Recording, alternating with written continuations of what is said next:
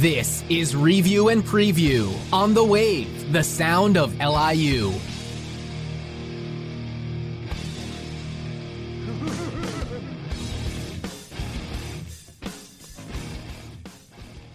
Well, hello and good evening. Welcome to Review and Preview, folks. I am your host, Tom Scavetta, joined alongside Kyle Russo here in the studio tonight.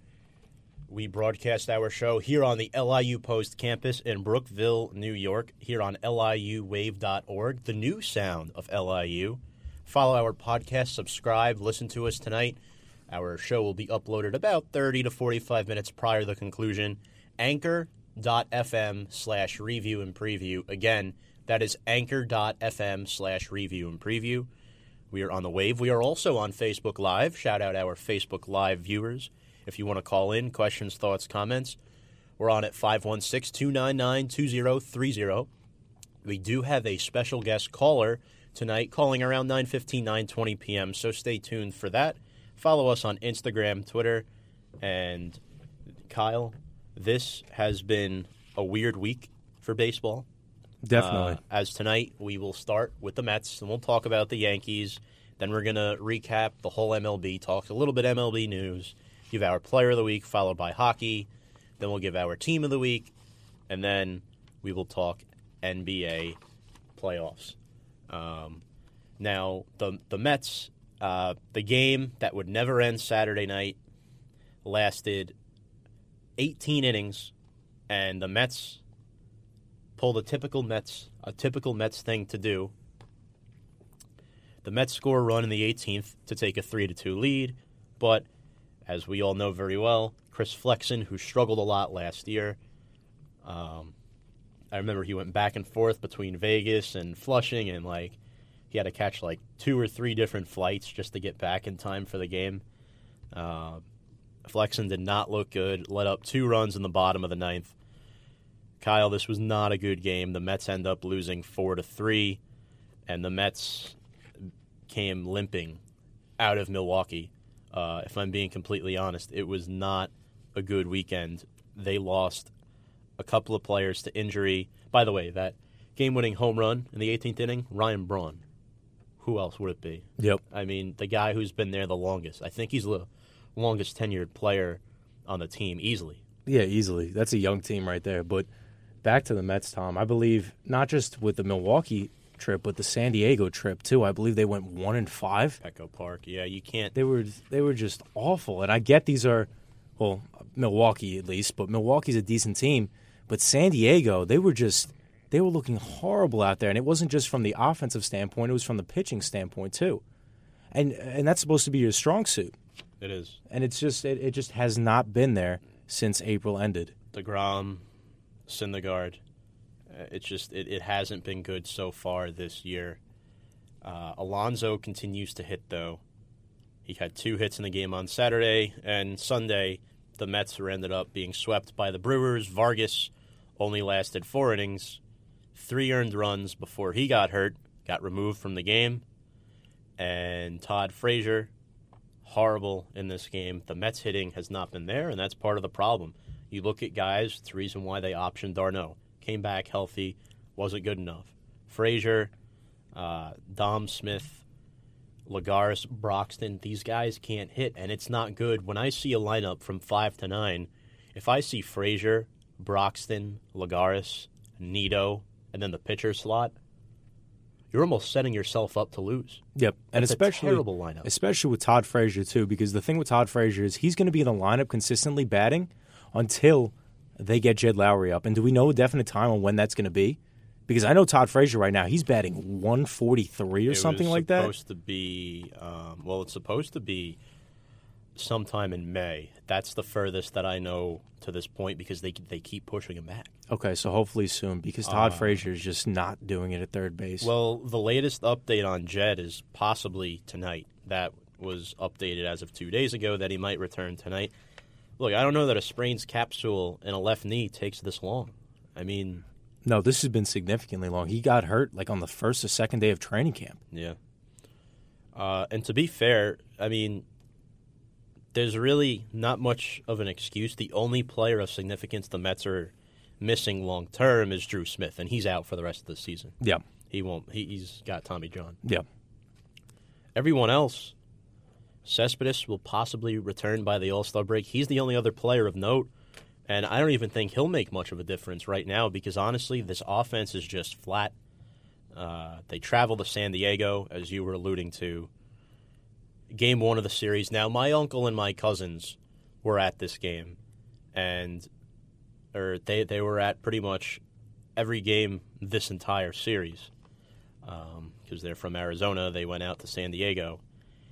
It was not a fun series. Yep. Chris Paddack, who had some beef with Pete Alonso because Alonso got National League Rookie of the Month. What were your thoughts on that beef between those two guys? It was just it was dirty. I mean, they're they're, they're two of the best young players that the league has to offer right now. Chris Paddack is one of the best pitchers in the league, and Pete Alonso, you know, it keeps on getting brought up every week. Russo, why'd you say that they shouldn't have brought him up? They should have waited the month, or they should have waited a few weeks, or whatever. Well, you know what? I'll take it up right now, and I'll take responsibility for my claim. I was wrong. This kid, Pete Alonso, could flat out play. He's the best player on your team right now, and he is absolutely carrying. He's been fantastic. I know you guys have Jeff McNeil, but Pete Alonso has been a highlight reel, Yeah. game in and game out. Well, to be fair, Jeff, Jeff McNeil is one of the best hitters in baseball, and Alonso is up there for amongst the home run leaders in baseball. So, you know, it's definitely something to consider moving forward. How well these guys have played, which this is something the Mets did not have last year. The best they had was the combo of Nimmo and Conforto, and Conforto, let's face it, he was ice cold last year, and Nimmo was really the only semi pedestrian bat that the Mets had.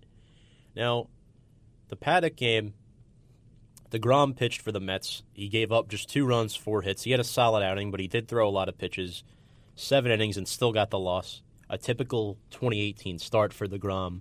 The Mets couldn't hit for him. Lose four nothing. Game two, the Mets hold on to win this game seven to six, a game that Syndergaard had. But Syndergaard, look, I hate starts, and Mike Dawes, our engineer who's not here tonight, he brought it up last week. You hate to see Syndergaard throw five or six innings and throw like 110 pitches, nine strikeouts, and that's exactly what kind of start this was. Yeah. Six innings pitched, four runs, nine hits, over 100 pitches. I mean, it's completely unacceptable.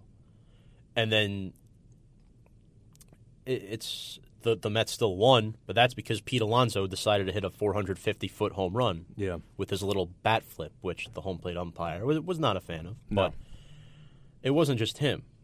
I know Alonso. I think he's he has at least 11 home runs on the season now. I we got to get I believe it is. Yeah, it's eleven. 11 and It's 11. 31. 11 dingers, uh, 31, 31 ribbies. Yeah, Yeah. so that's great. Those are very consistent numbers for him. But the real story in this game, Robinson Cano, a guy who the Mets acquired via trade from Seattle in the offseason, a guy that was supposed to come in and provide immediate offense. He did. His first at bat as a Met, he hit a home run. But since, I mean, He's been cold. he's been, in, ice. he's been in the doghouse, Kyle He's been terrible. four hits in this game. He blossomed, broke out. Edwin Diaz back healthy gets the save. Third game of this series, the rubber game. Wilmer Font makes his Mets debut, and oh boy, four innings, not good. The Mets lose this game three to two. Tyler Bashlor, just recalled last week, gave up the game-winning homer, or the game-winning run in the seventh. Look, the Mets had their chances, but I mean, these are games that you have to win. Yeah. I mean, San Diego, they're they're a decent team. They got some young players. We know they got Machado. They got some decent young pitching. But these are games you have to win, especially when you look at the schedule for the Mets in June. Yeah. These are games you need to take away Mhm. because June is going to be a nightmare. It is going to be a nightmare because May is already looking bad. The Mets are under 500 now. They've won one out of their last seven series. And what usually happens is, Kyle, Mm-hmm. and you're going to laugh at this, okay. the Mets usually start out well. No, we know. They do. We know. They they April was good. have one of the best starts April in the good. MLB every single year. But once the Mets go under 500 for the first time over 10 games into the season, that's it. Yeah. There's no recovering from it. And I hate to say it, you could talk about Alonso, Jeff McNeil, Robbie Cano all you want. Yeah. There is nobody else. I understand you went out and got bats, but you don't have depth. Your depth is outstanding defensive players like Lagares and Broxton. That's why you don't give up that many runs. And you have the best starting pitching in your d- d- division. Let's be realistic here. It hasn't looked like that, really. It really. Well, I mean, it's been it good, 'cause- but it's it just has not been what it was, or And what look, was expected. it, it's gotten worse because Vargas, IL, Matz had a nerve issue in his arm. The Mets get Justin Wilson back off the IL, so some bullpen depth, and Avilan goes down with an injury, probably for the better. Uh, which the pitchers have gone back and forth. Peterson got sent down. Corey Oswalt and Tyler Bashlor came back up. Cespedes got transferred to the 60 day IL. Great. And then the Mets acquired Wilmer Font last week in a trade from Tampa Bay. Matz and Vargas go down. I mean, you should follow the path here, and that path is telling you and is screaming for you to go out and sign one of these two big guns in Dallas Keuchel as a starter and Craig Kimbrel as a relief pitcher. Because right now, you get a lead, you can't hold it. You can't. I was reading about it today with Dallas Keuchel specifically because the Yankees were supposedly interested in him, but in order to sign Dallas Keuchel, they would have to then give up their first round pick. Correct. Uh, but so they have to wait after till June first. Yeah, exactly. So that would be the reason. That would be my only reasoning behind why a team would not go out and do it, especially at this point. Especially a team like the Mets, who are now I can't believe I'm saying this, but in desperate need for pitching right. or consistency in somewhere. But that would be my only reasoning behind not signing. But Craig Kimbrel, I cannot believe that they have not even uh, not even talked about it I him. think part of it is Kimbrel, not the Mets. I think Kimbrel wants a closing role, and I don't know if he'll accept an eighth inning role, which realistically, there's not many teams looking for closers right now. No. It's all eighth inning guys, and sometimes that's a sacrifice you got to make. Mm-hmm. I know the Angels and the Rays actually don't have a full time closer right now. They're closer by committee, you know. Mm-hmm. Um, you got Castillo and those guys, but yeah, the Mets got to do something, man. Uh, the uh, Travis d'Arnaud is headed to the Dodgers. They lose him. We talked about the players who can't hit uh, virtually the whole team, which there's an exception tonight. Is the Mets are currently up nine to two in the third inning. We'll get to that in just a few moments. Fantastic. Um, but yeah, so this just doesn't make sense because last week Syndergaard got the National League Player of the Week, right? Yep. Comes out and has this type of start: four runs, nine hits in six innings. Unacceptable. Yep. From a star pitcher, unacceptable. Mm-hmm. And then tonight you got Zack Wheeler going out there against Pablo Lopez, and this is critical. The Mets are up nine to two in this game via a solo shot by Conforto, and the scoring actually got started off in the first inning. Amed Rosario hit a grand slam, Nice. Which that's great. Yeah. That's much needed offense. Definitely much needed offense. It It is. I mean, this is. I'm not going to say anything negative, but I'm looking at the pitch count now for Wheeler, and it's kind of up there, especially for a team like Miami. He's already at 55 pitches. He's only at the third inning. Yeah, So I don't. I don't know how much longer he's going to last in there. That's a problem, but at least with Miami, you don't have to worry about too many bats, Yeah, especially exactly. when two of their Yeah. starters are your former players, and Neil Walker and Curtis Granderson. Yep. Uh, No, you're right. But this is, I mean, Tom, I was looking at the Mets schedule. These next 16 games, they have to, they play Washington, I believe, twice. They play Miami, I mean, two times in a series. I believe it's a total of seven games. They play Miami six times, and then they played Detroit three times. Correct. Those are all games. I'm not, obviously, you're not going to win all 16 games. It's just not going to happen. Baseball, every game sport, you know, it's just not going to happen. Yeah. But you need to take away if you're these if you're this Mets team, you need to take away at least ten of these games. Yeah, I mean, I know it sounds like a high number up there, but Miami six times, Washington, who's been an inconsistent team, been pretty bad. You guys won this first series against uh, the Nationals, I believe, Yeah. and then Detroit three games. Who It's again doable. a shaky team. I mean, you look at it tonight so far. J.D. Davis two for two, Cano two for two. Wilson Ramos led off the game with uh, a two-run hit, and then it was followed by Nimmo walking in a, or getting a walk to bring in a run, and then Rosario hit the grand slam. you know, put us up seven nothing in the first inning. Yeah. The Mets scored eight runs in that first inning, mm-hmm. which that's all great. And then, of course, tomorrow, Caleb Smith against Syndergaard. You got you just got or that game. Alcantara against DeGrom tomorrow, and then Caleb Smith against Syndergaard on Sunday.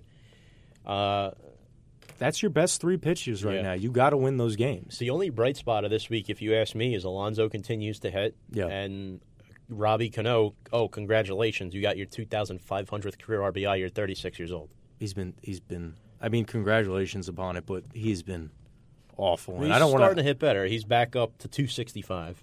I mean, that's decent, but he's only getting up there, older in age. Well, considering where he was at. And Yeah. Jeff McNeil, the guy currently at the plate, hitting 361. That's fantastic.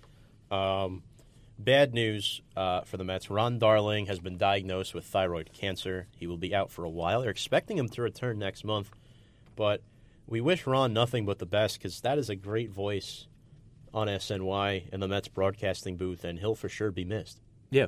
When I first heard about this, I couldn't believe the news, not necessarily the diagnosis itself, but I believe Ron Darling himself, he said he'd be back in a month, which is crazy to me because going through this type of case scenario and situation, this is something that could have you out potentially for the entire season, Oh yeah, let alone a month. Mhm. So, I mean, again, prayers are with him. Knock on wood. Hope he gets better back in the booth. But a month? I mean, that's kind of crazy if you ask me.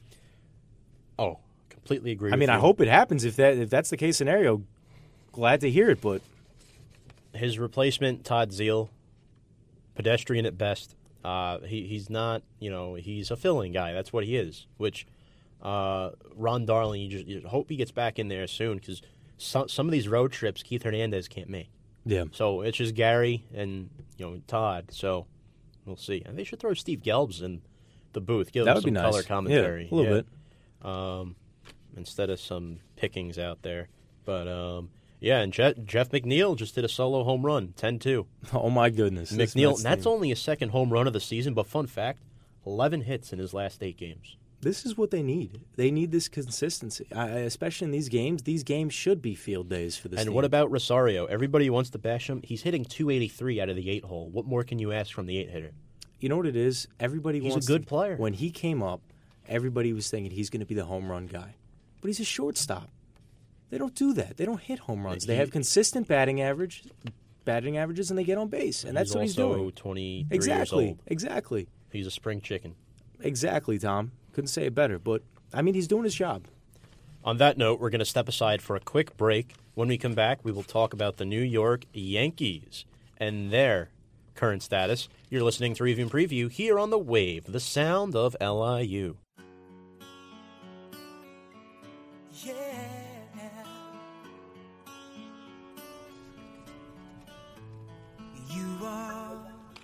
Welcome back to Review and Preview, folks. I'm your host, Tom Scavetta, joined alongside Kyle Russo. One segment down, seven to go.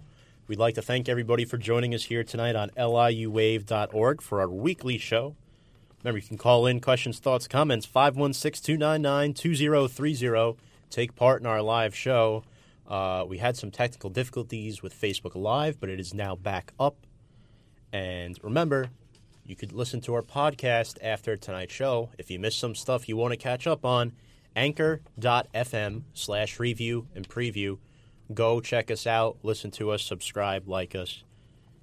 Thanks. So, Block B, let's get to the Yankees. We just talked about the Mets, 17 and 20, third place in the East. But the Yankees, 22 and 15, despite all these injuries, everything that was going on.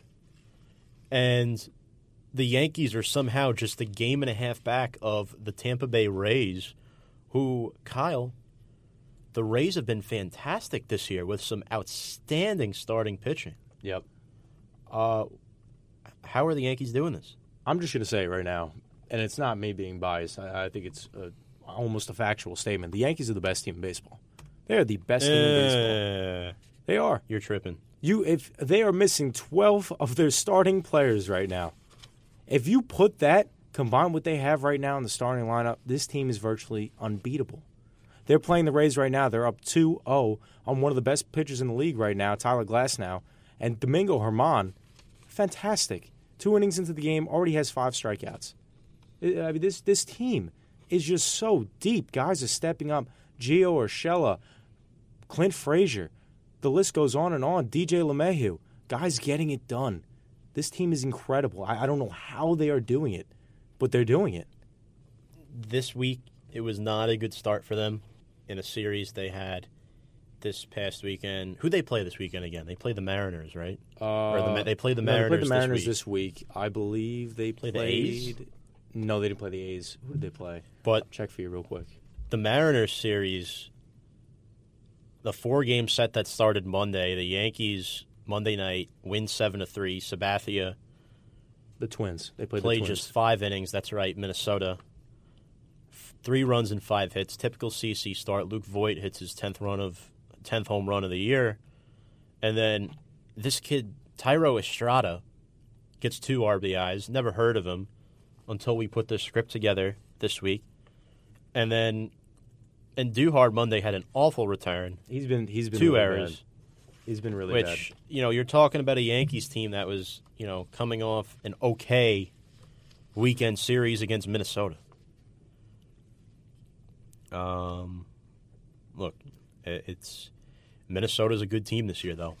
They are a good team this year. They, they they figured it out. They got a decent amount of players in the offseason that have helped them out. They've had guys excuse me. They've had guys that have stepped up and I mean they're just performing very well. Obviously, listen. The Yankees are a good team and they got outperformed this weekend. I believe they wound up losing the series. Did uh, they played two games or three games. I believe it was two, and the Yankees came away with one of those. So, tied the series. They came out with a win, but like you said, Tom, this Minnesota team, I mean, they're, a good team. They are a good team. There's no doubt about it. They played three games. They played three, so the Yankees took The away. third game got shortened after eight innings due that's to weather. that's right. It was raining, and then Cinco de Mayo. I know that the Twins won the second game of the series. The Yankees won the last game. So who won the first? They did. Uh, believe, I believe it was the Yankees. Yeah. Okay, so they did win the They series. they won six three. But it was still it was an okay series. Happ didn't look great. That's still concerning. German has been great. Nothing new there. Um, and then that translates into this week, where the Yankees uh, Monday night they won with CC on the mound, and then uh, Tuesday the Yankees win a close one with Tanaka, who had a, a solid outing, and Gio Urshela again two RBIs. He's been a force for the Yankees lineup ever since he came up. Kyle, where did this guy come from? I have no idea. Just seems like they I pick him no- up out of nowhere.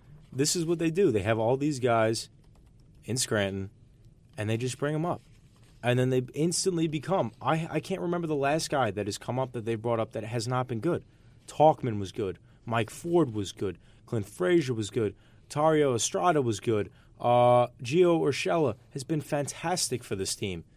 I mean, it's just name after name after name. They've been fantastic at every end. Yeah, um, he's 27 years old from Colombia, and as of right now, he's played uh, so far. He's played 29 games for the Yankees, and two home runs, 11 RBIs, 354 average. I'll take it. I'll take that. Um, looking at other Yankees games this week, Wednesday night they got clobbered though, ten to one. Loaisiga was on the mound and it was not good. Uh, the only run scored via a Luke Voit RBI, and then the Mariners starting pitcher Kikuchi. Apparently, did you see? Um, had like he had like a substance on his cap, I but don't- it was never rec- There was no recognition of it from the officials, from the umpire. I don't. I mean, it looked to me Awfully first- strange. It looked to me at first like it was dirt, but I mean, I, couldn't believe that no umps ran on the mound and just checked it out because it was blatantly obvious. I could see it from my TV at home that he had something under his lid, but I, I can't believe they didn't check it out. I'm not too sure what this substance was, but No investigation a whatsoever. little alarming to me, at least. Um, I mean, maybe it was nothing for it to be that blatantly obvious. Maybe it was nothing, but I, I have no idea. and then Thursday series finale, Yanks win three one. Happ goes just five innings, but only gives up one hit the entire time. Seven strikeouts. Urshela again two ribbies. Kid's a machine. Yep. And then the only run allowed in this game was a home run given up by Happ in the ninth inning. Chapman. Chapman, excuse me, Yep. the closer. That's what I meant to say. Mhm. And then, yeah, so that was the Yankees' week leading into tonight. Because realistically, you're looking at the Yankees right now, seven games above 500, and the best the best hitter on this team, I still think, is DJ LeMahieu.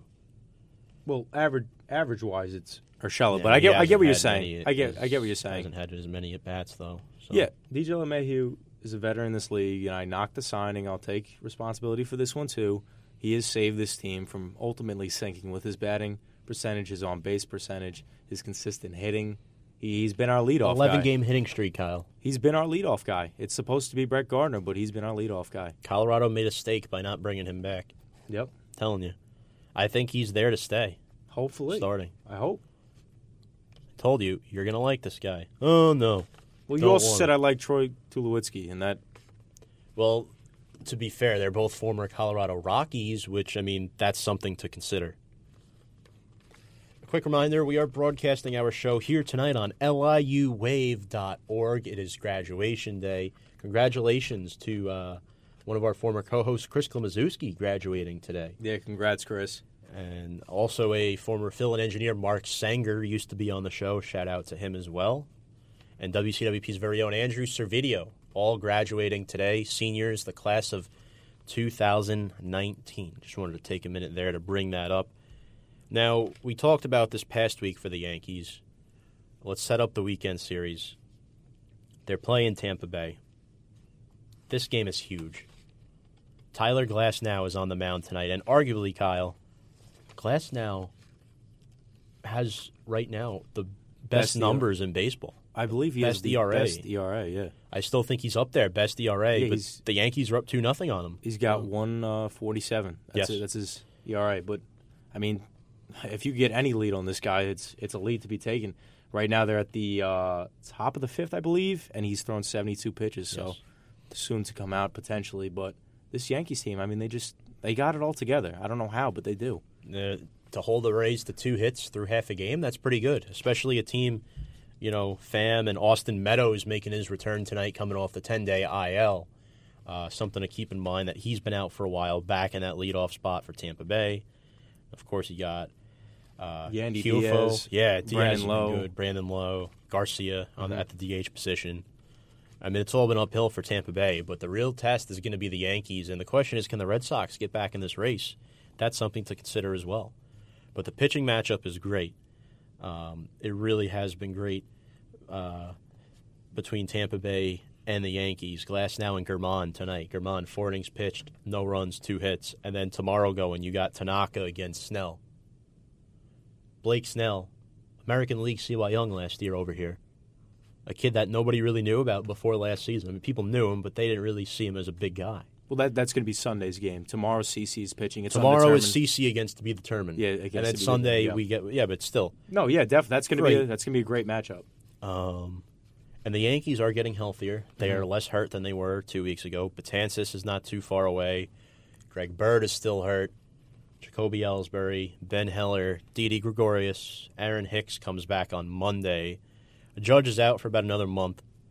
Jordan Montgomery, James Paxton, Giancarlo Stanton, Troy Tulowitzki, all still hurt, and then Luis Severino is still a while he's, away. he's not going to be back till after No. All Star. We'll see. We're going to take another quick break, and when we come back, we'll talk some more MLB news, talk about our MLB Player of the Week, talk about a lot of the games that have been going on. You're listening to Review and Preview here on liuwave.org.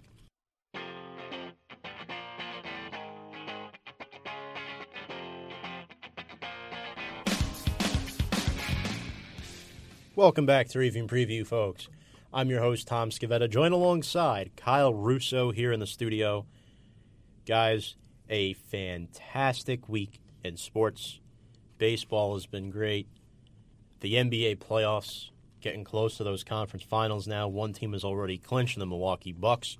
We'll talk about them a little bit later. And of course, we have a big interview tonight on the show with Travis Demers, uh, the play by play radio announcer for the Portland Trailblazers, former WCWP state staff member. and we look forward to chatting with him in just a little bit. Now, let's get some MLB news. On Sunday, the Cincinnati Reds became the first team in 12 years to homer on three straight pitches. Now, I didn't know this going in to that that that has happened because sometimes I feel like with the way offense has been dominating the game as of late, there's less elite pitchers than there were a couple of years ago.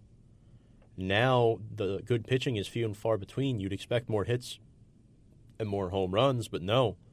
Um, first time in 12 years this has happened. And the Cincinnati Reds, I mean, you know, you look at their record right now. They're at the bottom of the NL Central, 16 and 22. They're not a bad, they're not a terrible team, but they're still a rebuilding team. A team They're that, they're a mess. yeah. I mean, they're kind of a mess. Sonny Gray is there and Joey Votto. So I, I Sonny to Gray is 0 4. kind. Sonny Gray is 0 forward. I He believe is. a four, close to a five ERA. Close to five. It might be five. over five now. Uh, potentially, if he's pitched another game since the last time I checked. But Yeah. I mean, this team's a mess. They got some young players. They got Nick Senzel, who came up. I believe He's very good. He's very good. He's consistent. I believe he's their center fielder. Don't quote me on that, but he's been decent. He's been very good. He got in his first game, he got robbed of a home run, and then a couple innings later, he hit another one. Yeah. But he's definitely a decent player to start building around. You got Yasiel Puig, you got other guys, but I mean, this team, they're not they're not built for competing right now. No, they're not. They're a team that's young, and we'll see what they can do in the coming years and in the coming months of the season. Cody Bellinger reportedly will no longer play first base for the Los Angeles Dodgers. This was made after um, management coming out and saying they want to protect Cody's left shoulder. Genius move. Yeah. Genius move as one of the best offensive powerhouse batter, uh, batters in the entire league. I mean, you got to do anything at this point to protect what you have that's consistent. Yeah. I mean, good move by Dave Roberts. Uh, I mean, I guess you're going to throw him in the outfield. But now, who do they play at first base now? Muncy. Mac, Max Muncy. Yep, mm-hmm. A good answer, right? that's a good one. Bellinger, second in the league in home runs, only behind Yelich. Leads the MLB in runs batted in by one. Second is Yelich. He's been fantastic, um, which is good news for the Dodgers because they're also dealing with A.J. Pollock, who they acquired from the Diamondbacks in the offseason. Kyle, he's out for another six weeks. Something to keep in mind there. It's not good. And Corey Seager, you thought after missing all of last season, he'd come back and he'd be a come back right where he left off. He's just he just has not been good. You would have thought, right? Yep, he's just not been good. So let's analyze the hitting in MLB first. Uh, Carlos Correa riding as a Tuesday, he had a 16 game hitting streak, which is fantastic. Yep. Which is very fantastic. And Jeff McNeil, the second best average in baseball. Tampa Bay, the best record in the American League early this week. They're still At the the top. top team. Minnesota currently the top team in the American okay. League, but earlier this week they were the best team in baseball. Now they're 23 and 13. They're tied for the most wins in the American League with the Astros and the Twins, which that's good news for them because they get Josh Reddick back. A couple of highlights of him on SportsCenter. Uh, other big hitters this week: Joey Gallo becomes the first MLB hitter to hit 100 home runs before hitting 100 singles. What do you think about that? I mean, that's that that's a fun fact right there, but that's almost depressing. I mean, really, a hundred. He's. I mean, it's it's amazing. Dude, that's worse than Jay But Bruce, it's- man. Uh, you could. He's I mean, 210. we know what Joey. career. Obviously, it's the beginning of the season. He has a decent batting average, I believe, right now. I mean, I think it's rolling around the 250s, somewhere around there. But we know what Joey Gallo. I mean, last last season, I believe he finished off with like 220, 210 batting average. Yeah. Because he's just a home run hitter. But 100 home runs before hitting his 100th single. Incredible. Just shows what the league has become. Now, one thing I gotta say: the Rays. We were just talking about their dominant pitching, Snell and Glass. Now, the mm-hmm. biggest lift for them, which I think Tampa Bay is going to continue to excel. Austin Meadows just came back tonight. A guy who was hitting 340 before going down. Mm-hmm. He just hit a home run. Oh, he just hit one home. So He Tampa Bay, hot. yeah, He was hot. Tampa Bay now well has tied this game at two. So now Germán and Glasnow will go to to war Glasnow has eight strikeouts in this game already. Germán has five, which, I mean, I got to give Glasnow the edge only because he's been. He's got the better ERA. long- Yeah. yeah. Um, Pujols gets his 2,000th career RBI. And then I guess we'll throw this in there. Kyler Murray's rookie NFL contract is all guaranteed money, but his baseball contract not as much. He's making about 12 to 15 million more in the NFL than he would in Major League Baseball. And also another thing I saw today, I wanted to put on, on the script, but I forgot to. His signing bonuses with the o- Oakland Athletics, not his contract, but the signing bonuses, would have been around five million dollars, I believe. His signing bonus with the Arizona Cardinals, twenty-three million dollars. So I, I I think we could say even if he doesn't pan out, he made the right decision. 21 year old kid from Bedford, Texas, 5'10, 200 pounds, 23 million bonus. Just in bonus. bonuses, and then you already have a fully guaranteed four-year He could live off that. Yep. He could live off a tenth of that. And in Arizona, I don't know what the taxes are, but I doubt they are high. Pitching. We, we haven't seen much good pitching, but we did see a no hitter this week. The Oakland A's Mike Fiers pitches a no hitter against the Cincinnati Reds. 131 pitches. Lengthy, but worth it if you're going for a no hitter. Yeah. Six strikeouts, two walks. He becomes the fifth active MLB pitcher with multiple no hitters, so two or more. And that's crazy because when you think of all the aces that are around in the MLB, uh, Mike Fiers, one of five with more than one no hitter. Do we know the other four? I, I mean, can't- I can't my guess, I, my if I had to take a wild guess, Felix Hernandez would have to be one of them. Is Jake Arrieta on there? I think he might be. Don't quote me on that, but I think he might be. But I, I'm not trying to go stat digging for something that'll take us about Yeah, no, 45 yeah. minutes. But um, yeah, I figured that was worth bringing up. Mike Fiers has been good. a good pitcher year. for a long time. Not too great, yeah. Now, the MLB aces that are struggling: deGrom, Thor, Sale, Max Scherzer, Gerrit Cole, Madison Bumgarner, Kyler, Kyle Freeland, Carlos Carrasco. They're all struggling. They're all still struggling. Russo. That leads me to ask you this: Russo, the Mad Dog here. Mm-hmm. Who's the best pitcher in baseball right now? Is it is it Glasnow, or does somebody I mean, else? I can't. We we're only in May.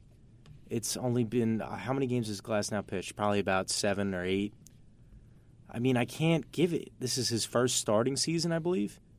Is this the first that he's starting pitching? Who else are you going to give it to? I don't know, but that's. I- I, guess I got to give it to him. A 147 ERA. I got to give it to him. And and Tampa is now beating Not my Domingo? Yankees. Not not Domingo. I wanted to do Domingo, but I can't. You're wearing the Yankees jersey. You got to represent like a, a true fan. I'm I'm representing the team. They- Being realistic, that's good. yeah, Sports talk. yeah. So who, who's yours? last now is six and zero. I mean, he, him, and Germán and uh, Jose Berrios from the Twins are Yeah. tied for the most wins. I mean, I think right now it's a toss up between him and Zach Davies. Zach Davies from the Brewers, I believe. Right, Four and one, one point five six earned run average. Now he only has twenty six strikeouts, but he gets players out relatively quick, which that's always something that's really good to have. And but there's one other pitcher, which I will get to in just a few moments for my MLB player of the week. But Kyle Russo, first, I'd like to hear who your MLB player of the week is and why. MLB Player of the Week. It's got to it's got to be Gio Urshela. Gio Urshela has carried a team down from the trenches and and and just absolutely taken them to the promised land. He's not the home run guy, but the batting average with the on base percentage It's combined there, with the yeah. clutchness, it's it's there. And it's consistent. It almost makes you say, do we need Andújar back at third base when we got this guy who is a better defender at third base too? Exactly. It's it's crazy. Um, my MLB player of the week. He's a pitcher from the Detroit Tigers. Spencer Turnbull. 38 strikeouts, 14 walks on the season, an ERA of 2.31. Pretty good, right? That's good. That is good. His ERA is seventh lowest in baseball. Turnbull has a record of two and two, and he has just one earned run in his last three starts combined. That's a good one. We were talking on the phone last night. You said it was going to be a surprise. That was definitely a surprise. Also, fun fact: Yep. he has also not allowed more than three hits in each of his last three starts. That's great. and he has won his last two starts. So started out 0 and 2, 2 and 2. I think Spencer Turnbull is worthy of my MLB player of the week from the Detroit Tigers. I mean, you look at the Detroit Tigers right now, 16 and 18, you know, Below 500. start than previous years. Mm-hmm. But the AL Central has a race now between Minnesota and Cleveland. So Detroit, you know, Might get left out the pack. middle of the pack. Yeah. Let's get some hockey. Why don't we? Now that we Mhm. got that out of the way. Oh Did, boy. did you know who Turnbull was before I just brought him up? No idea. He's, on- he's on my I fantasy was team rolling well. with it. He's on my fantasy no idea. team. I was a good pickup, obviously, with those numbers. Good pickup. I can't wait to get to this. New York Islanders first playoff sweep in franchise history via the Carolina Hurricanes. Their first playoff sweep in franchise history. What do you think about that? I think Reverse it was, psychology Yeah, there. it was very, very depressing from a team that had a potential of a lot of hope.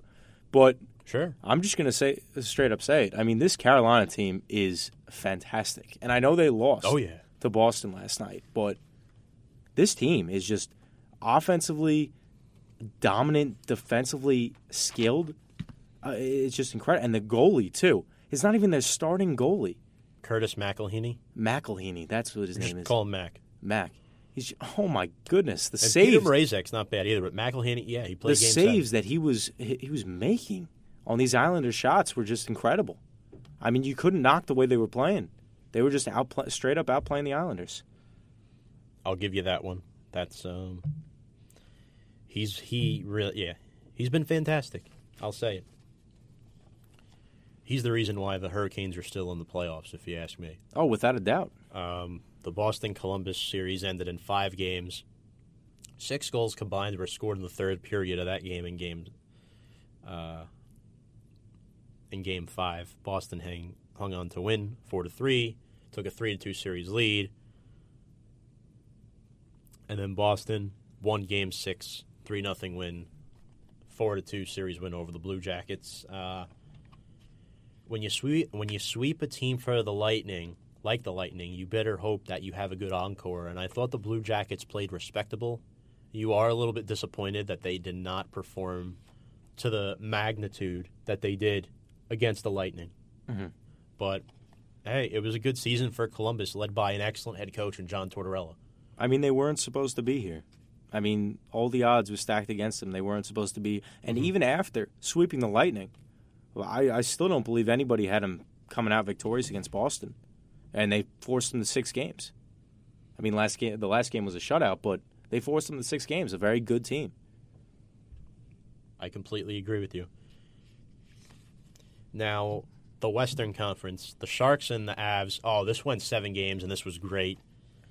Uh, the Avs seemed to be on their heels when Thomas Hertl scored the game-winning overtime goal in Game Five to give the Sharks a three to two series lead, but Gabriel Landeskog beats Jones, the Sharks goalie, in overtime to force a Game Seven back in San Jose, and then Game Seven, Joe Pavelski comes back, scored, came back from injury. Sharks win three to two. They win this series. This was the first Game Seven all playoffs to not to go into overtime. First Game Seven in all of playoffs that did not need an extra period. Uh, a lot of games went to double overtimes, especially in that first round. So, the other series in round two, Blues and the Stars. This was fun. This was fun because the Blues were down three to two. Remember the Stars? They took a big three to two win, and then they get destroyed. The Stars in Game Six in front of their own fans. Their last home game of the season. Jaden Schwartz had two points in this game. Jordan Jordan Binnington, a rookie goalie, to make the saves that he's been making. Remember, He's been really good. January 7th, the Blues were last in all of hockey, Yeah, they had one of the worst place. records in the league. and now they're one of the final four. Can you explain that? I can't. It's unexplainable. I can't. That see, that's how great hockey is.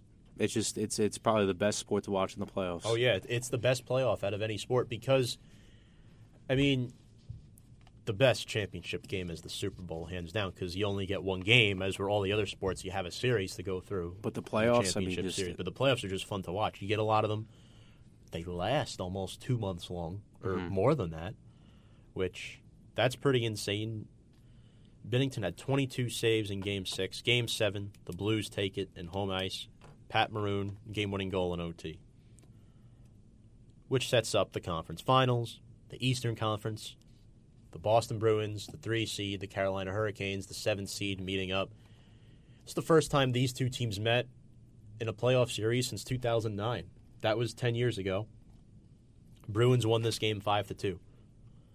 Uh, now, realistically, Tuukka Rask, great goalie. without a doubt.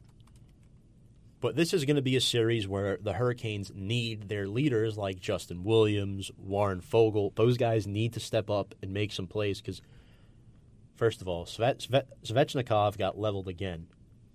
The poor kid can't even process these hits that he's taken. And I don't know what it is, but the Canes did not look good last night on the road. You can't give up five goals after having a fantastic defensive series. You, you can't do it. Not just that, but having the lead on this Boston team going into the third period. Correct. They let up four goals in the third period, And which then is just Boston scored like two goals in 30 seconds. Yep, that is true. Two goals in 32 seconds. And then they scored four goals in the third period. You're Yep. right. That just can't happen. No. And then the other series in the West, you got the Blues and the Sharks. This is going to be interesting. The Sharks also a three seed, and the Blues a five seed. The Blues rode here. They beat Winnipeg, They yeah they did beat Winnipeg. and then they just beat Dallas. Yep. The Sharks, they beat Vegas, and they just took care of the Avs, who upset the number one seed Calgary Flames. So it's gonna be fun to watch. I mean, you got veterans on the Sharks like Brett Burns, Joe Pavelski, Logan Couture, Joe Thornton. Joe Thornton. These Yeah. guys are old. They're veterans. They're the favorites. You'd like to see them win. Hands down, they're the favorites. That The like to Blues them, yeah. are like the Cinderella team. Yeah. They've been written off so many times this year, including myself. Writ- written them off. You know, Yeah. first year working hockey. Mhm. You got to really consider how lucky I think the Blues are to be here. It's been a great effort, but at the same time, they are lucky. They're a young team. They definitely deserve to be here. Without a doubt. But every playoff run results in a little bit of luck here and there. Um, which I think is going to be great moving forward. On that note, we are going to step aside for another quick break. And when we come back, we will have our team of the week and start previewing the NBA playoffs with a much anticipated call from Tra- from Travis Demers. You're listening to Review and Preview here on liuwave.org.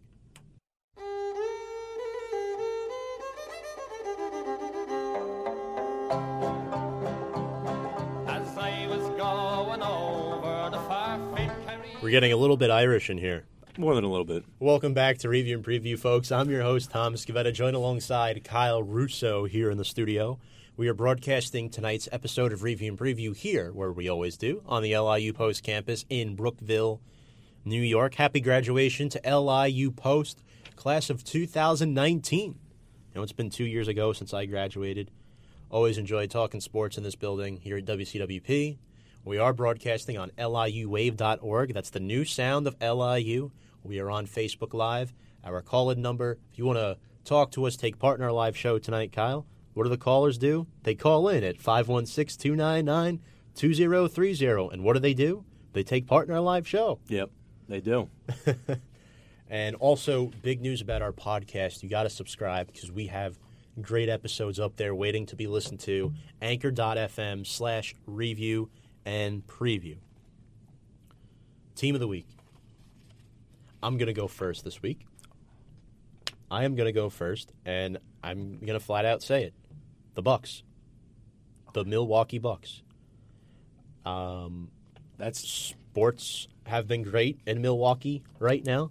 Fantastic. Not just football, but baseball as well. Brewers on a seven-game winning streak, but I I had to go with the Bucks on this one. Uh, they're my team of the week, and I mean we'll talk about them later on when we get into the into the Eastern Conference playoff analysis segment. But the Bucks, not just led by Giannis Antetokounmpo, they have excellent role players: Khris Middleton, Eric Bledsoe, players off the bench, Ersan Ilyasova, George Hill, Pat Connaughton.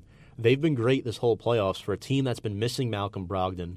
And now you added weapons, not just like Hill off the street. You got Nikola Mirotic as well in a, in a trade. So, I mean, I think it's all worked out great for Milwaukee so far this postseason. They've only lost one game the entire postseason so far. They're eight and one. Kyle Russo. I think I might know the answer to this, but who is your team of the week? you were going into it a little bit. I was going to say the Brewers, but I'm going to switch it up because you read into it a little bit. You I am going. stay in my town. I, I was going to stay in your town, but you led into it. You said the seven game win streak. So I am going to go with the Golden State Warriors. They have proved their absolute dominance. One of their hardest opponents yet, the Houston Rockets. They lose Kevin Durant in the third quarter of the game. They come out firing in the fourth quarter. In the third quarter, end of the third quarter, 72 72. Fourth quarter comes out, and they win the game with not just Boogie Cousins, but Kevin Durant out as well, with no bench whatsoever and Klay Thompson we see come back to his form. Steph Curry, the original Splash Brothers that we all remember back from 2015, 2016. That's my team of the week, the Golden State Warriors. I'm glad you brought this up because this segues into our next topic. Beautiful. Rockets, Warriors, round two, one versus the four. Golden State got off to a 2 0 series lead. I understand you're without Kevin Durant, but you still have loaded stars on this team.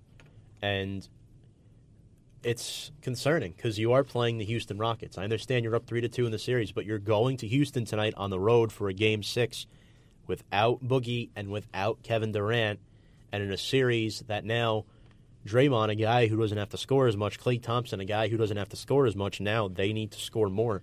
Klay Thompson becomes the the number two option, and Russo, how do you think this Kevin Durant injury impacts the playoffs? Because he averages the most points per game out of any player in these NBA playoffs, 34 points per game. And now he's done for the rest of this series. If they make it to the next round, he's out deep into the next round as well. He might miss the whole rest of the playoffs. Mm-hmm. You don't know. Yeah. No, I'm going to be completely honest. I think tonight they play, right? They play tonight, I believe. Yes. I believe the Houston Rockets are going to win at home. And I think that they're going to get out to a firing start, the Houston Rockets. And I believe because of the lack of depth in Steve Kerr's lineup right now, because I don't know what kind of rotation he could possibly be running, considering that starting five lineup was already playing the minute wise. If they come out firing the Houston Rockets, Steve Kerr is just going to bring in the bench players. And he's going to say, You could have this one. We're going to meet you back at Oracle where you've yet to win a game, and we're going to take it back there. I, truly believe that's what's going to happen because I don't. I mean, Houston on their home floor, hard to beat. But Golden State on their home floor, also hard to beat. Another thing too, momentum. Knowing they don't have Kevin Durant, that form again where Steph Curry is the number one scoring option along with Klay as well. Possibly, potentially, you got to remember too, they're moving. Potentially their last game ever at Oracle Arena. It's a lot of emotion, lot of momentum in that game. I, I believe it's going to be Very the Warriors true. in seven. Well, we're going to find out shortly if this game goes to seven or not because the game tips off at nine o'clock p.m. in about a minute from now in Houston. Durant out for the rest of the Western semis.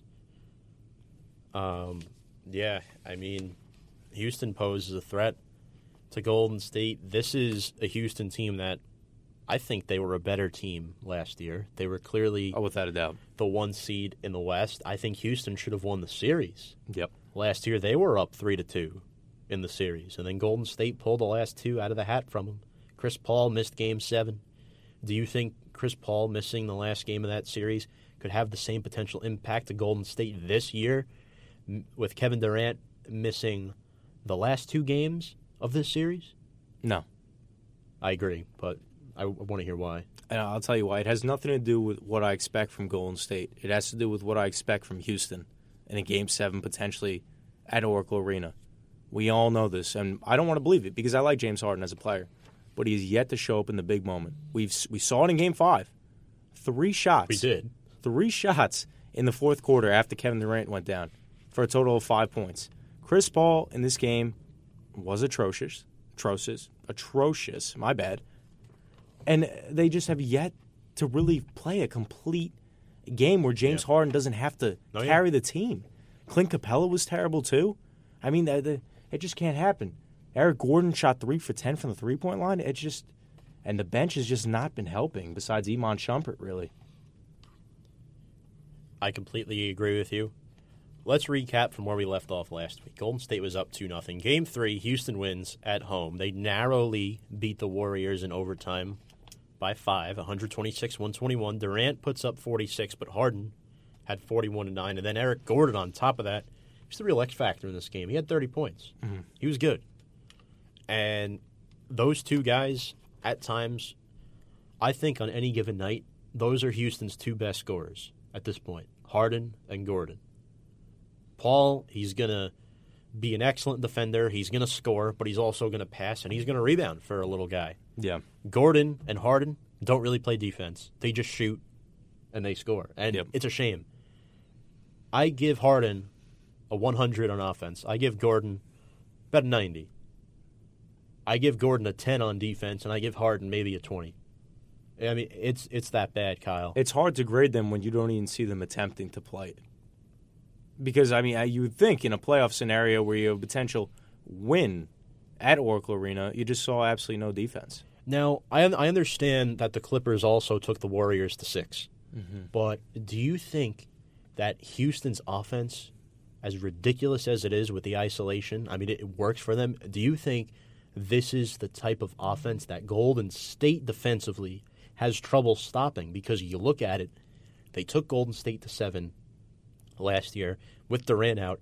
This series may very much well go the distance as well.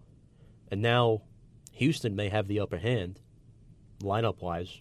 They definitely, and I'll, I'll add on to your point, they definitely have the upper hand just because of the fact that PJ Tucker, who's your best defender on this team, hands down, Over Capela? over Capela, without a doubt, in my mind, Okay. was guarding Kevin Durant this entire series. Now you get to put your best defender, and you don't have to worry about Kevin Durant, and you can put him on somebody else. Very true. I mean that uh, you shut down Klay, you shut down Steph. Either one of those guys, if if you were able to defend those guys, at least one of them, you'll win this series easily Oh, yeah. because that's it. That's the team. Draymond, you can't count for more than ten points. Andre Iguodala is getting up there in age. Shaun Livingston is. I I don't know where Shaun He's Livingston still is. effective. He had 16 and 5 the other night with three assists. He shot 6 and 9 from the field, and he hit three out of his four three point attempts. But with the lack of depth in the bench, I don't know how many minutes he could play. This is what Golden State calls not their jet offense, but like their dynamite offense. Curry, Thompson, Green, Durant, and Iggy. But now with Durant out, I don't know who's going to start tonight for Golden State. Do we know who's going to start in place of Durant? It My might be Livingston. I- my guess would be Livingston because I don't know if you want to start McKinnie or do you go big? Because realistically, I think Andrew Bogut needs to go big. yeah, to I was going to say game. that. I was going to say that. I think he does because you're guarding against Capela. I was going to say him at the five or potentially Kevin Looney. I think the reason why they think Draymond can handle Capela because that's Houston's only big. They're small too. Yeah. Their four is PJ Tucker, who's six eight on a good day. Mm-hmm. So they're also a small team. I feel like I'm crazy saying six eight is small. By the way, Well, yep. Um, Game four. Rockets win again. They win by four, 112 108. Durant and Curry each score 30 plus for the Warriors, but this time Harden double double, 39 and 10, but PJ Tucker pitching in with 17 and 10 on top of Gordon having 20. Now, my thing is this do you think Tucker has emerged as the number three scoring option over Chris Paul? Oh, without. Oh, over Chris Paul. Scoring option over Chris Paul, P- PJ Tucker. Oh, so you're considering Eric Gordon the second scoring option? Pretty much. yeah. Okay. So yeah, yeah, hundred percent. Well, I think Tucker's a better shooter. That's the only reason why. You, Yeah. take, you take the shooting away, it's Chris Paul. But Yeah. Well, if you look at the last two games, I mean, Eric Gordonier's had 20, 19 points, but if, if you look at his his what he's known for, the three point line, he's been horrible. In 23 pointers, he's made Mm-hmm. Oh, yeah. five of them in the last two games. So he's not been good from the perimeter. But again, scoring, you got to get some points somehow, especially on a team where Chris Paul has kind of gone away in that scoring option. He's just he, he's just not been shooting well, and anytime he does shoot, you just know it's not going in. Fair enough. But I think realistically in this series, Houston, uh, games that they've shot the ball well, they win. I mean, same thing for Golden State, but when you shoot 24% behind the three point line like they did in game two, you're not going to win. Yeah. When Steph Curry goes four for 14, Klay Thompson one for six, not good. yeah, You can't have Curry and Thompson combined go five for 20 behind the three point line. yeah, Game five, Warriors bounce back at Oracle, win 104 99, but Durant, playoff leader in scoring, gets hurt by a non contact injury. Those are always the worst because you know it's serious when it's a non contact injury. He's out for the rest of the series. A left calf sprain. right calf, Was- right calf, Left, it was a right calf strain. yeah, right calf. So Durant's going to be reevaluated on that next week. He's out for the rest of the series. But Yep. Klay Thompson stepped up big. Him and Curry each had 25 plus. Klay back, uh, Klay back to his normal shooting form. And then defensively, Klay Thompson has been had his fair share of guarding Harden as well at times. Mm-hmm. I know they like when Curry guards Harden. They like that. Yeah. When Harden plays a little point guard as well, especially when Paul's out of the game. Harden's the point. yeah, So, look, I think Harden had a nightmare fourth quarter in this game. He couldn't score. And again, you're talking about Houston bench players that are mainly in there for defense. I, I know Faried is very athletic, but he didn't play much in this game. The bench players were Austin Rivers, Gerald Green, Iman Shumpert. Iman Shumpert, defense. Nene at 34 years old, 35. It's just not going to cut it. No. And Austin Rivers has been really bad too, but And Houston's not a deep team. They're not. no, they're not. They're not. And Uh, especially, I mean, you saw. I mean, us personally, we saw Kenneth Faried at the end of the regular season. He was phenomenal. You'd think he'd be starting over, not starting, but you think they'd be playing him over Nene. Maybe the, with that veteran mentality, that's why he's probably getting the minutes. But again, uh, especially because I watched Mike D'Antoni the other night. In the last five minutes of the game, he ran a starting lineup that consisted of four guards. How can you can't do that? You can't have small against small. Get your biggest guys out there to try and defend. I get that Durant is out, so all the guys are going to be on the perimeter. That's where Draymond was. That's where Steph was. That's where Klay was. But you can't have four guards out there, and especially four guards that aren't your best shooters. And James Harden, you said he didn't shoot the ball well in the fourth quarter. He didn't shoot the ball at all in the fourth quarter. Three times in the fourth quarter, and made two of those field goals. It just it cannot. I don't know what to his standards, that's not well still. I don't I don't know what it is.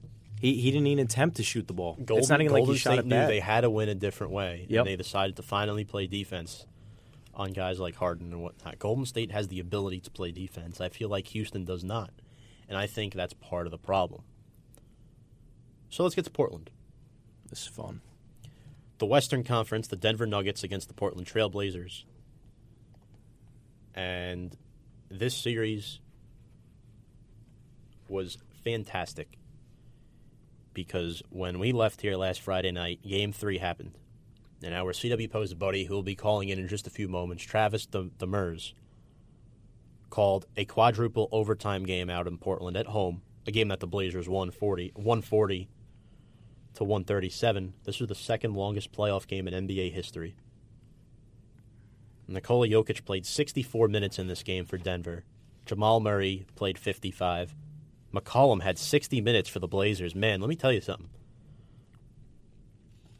I'm going to be quite honest with you. McCollum was the engine that drove this game. And once Gary Harris fouled out, nobody was able to guard Rodney Hood. They Nope. brought Hood in an overtime, and Hood, Hood is the X factor of this team. Yeah. No, he is. Hood is the reason why they're still alive in the series. He is. He had 25 points off the bench. Last night, yeah. Yeah. Incredible. Absolutely incredible. Now we gotta go back to that quadruple overtime game. Mo Yep. Harkless mm-hmm. was solid, fifteen and ten. He's an excellent defensive player. Al Farouq Aminu, he's not going to fill up the stat sheet, but he gets rebounds and he plays D. He plays defense, and that's key. And really, the addition of Enes Kanter. Look, nobody knew Nurkic was going to go down, but Portland had signed Enes Kanter well before the Nurkic injury happened. And Kanter, a guy who has started a lot in this league, he he plays well. He's an excellent scorer. He's not a good. He's not a He's good not defender. he's not a good defender. But he's fantastic But he makes up for it because he can rebound and he's big. He just can't play interior D in the post. He Mm-hmm. can't really play any D at all. But he's big. That's how he makes up for it, and he gets boards. Yeah. But other than that, that was game three. Fantastic basketball game. Second longest NBA playoff game ever. Game four. Denver ties it 2 2. And Denver, Jokic. they really stole one from Portland in this game. They won by two. Jokic had a triple double. Jokic is the second leading assist getter in these entire NBA playoffs. Mhm. Talk about the presence of Jokic for a minute. I mean, I can't. When I think of Jokic, and I try to think of a comparison, he lumbers around the court like a Shaquille O'Neal, but he's not viciously dunking on people. He's a guy who's going to shoot from the perimeter. He's going to make his shots consistently. Can shoot from more than 15 feet out. Consistent from the free throw line. Excellent defense in the interior, and he guard on the perimeter too. He's just he's an all around stud, and to have a triple double in his first playoff appearance, well, obviously his first series, but it, in his first playoff appearance, he- he's been fantastic. Yes. He has. I mean, you look at this guy, you're right. He doesn't miss free throws. And for a guy who's over seven feet tall, that's kind of uncommon. In this game, you put Portland's starting five against Denver's starting five. Denver's starting five is better. Jokic, Millsap, as a team, Harris and Murray. Mm-hmm. As for Portland, you have Lillard and McCollum, who, let's face it, they're two of the three best players in this series. Yeah, The third best is Jokic. Mm-hmm. But then after that, Aminu and Harkless, both defensive guys that don't score many points. Yeah. That will hit an occasional outside perimeter shot for you. And Kanter, who they just brought in. yeah, Clearly, Portland rides behind Lillard and McCollum, and Denver rides on their interior. The combination of Millsap and Jokic. Millsap and Jokic each had 21 points in Game 4 to tie this series up. Game 5, Denver goes back home. Pepsi Center destroys Portland 124 to 98. Millsap and Jokic score identical numbers again 25 points each. Uh, it was a tough game to watch. Jokic, 25 points, 19 rebounds, six assists. Kyle Russo, yeah. six. What do you think about that? For a big man, that's incredible. Second in the playoffs with nine assists per game. But I will give them this.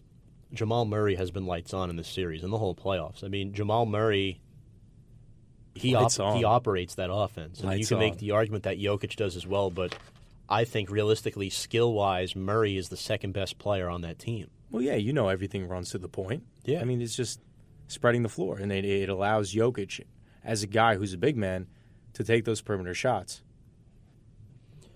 Murray, he's going to give you around 20 and 10 a game at this point. That's how good of a player he is at such a young age out of Kentucky. You look at the way he's been able to impact this series, and he is not an easy matchup for Damian Lillard. Damian Lillard. Him stepping up is the reason why Lillard has been having trouble. Because if you look at this game five, Lillard had 22 points, but he only shot 9 of 21 from the field. McCollum had 12. Uh, I'm sorry, but when your second leading scorer in a game is Zach Collins, love Zach Collins. Great talent, and he's a future starter f- for this team. Yep. Four, 14 points for Collins. I mean, he was great off the bench, but you need more production. Him and Rodney Hood each had 14 points off the bench. Mm-hmm. those guys can't outscore CJ McCollum, a guy who's playing more minutes than them. Yep. It's unacceptable. Yep. Well, it's not just them too, but obvi- you look at this entire starting lineup in this game. I mean, Mo Harkless didn't take that many shots. He's not really Yeah. a shooter. Kanter, for a guy who's usually shooting from within five feet of the hoop, was not good either. As well as Aminu, who we brought up is not a good shooter yet, took eight shots and made one. One thing I forgot to bring up if Portland, I think Seth Curry is another reason why that bench has been able to gel well together. I think the bench advantage goes to Portland. Mm-hmm. Because so far in this series, I give Denver starters a slim edge. Yeah. But I think Portland clearly has the better bench right now because they only play four guys. Evan Turner plays defense, locks down one of your best backcourt players. They have more consistent shooting off the bench. Hood, Collins, and Curry, and then even Meyers Leonard, who played in Game Five, which I think he should be playing more this series. But the, the reason why he's not is because, again, like Kanter, he's not good at defense. But I would prefer Leonard defending.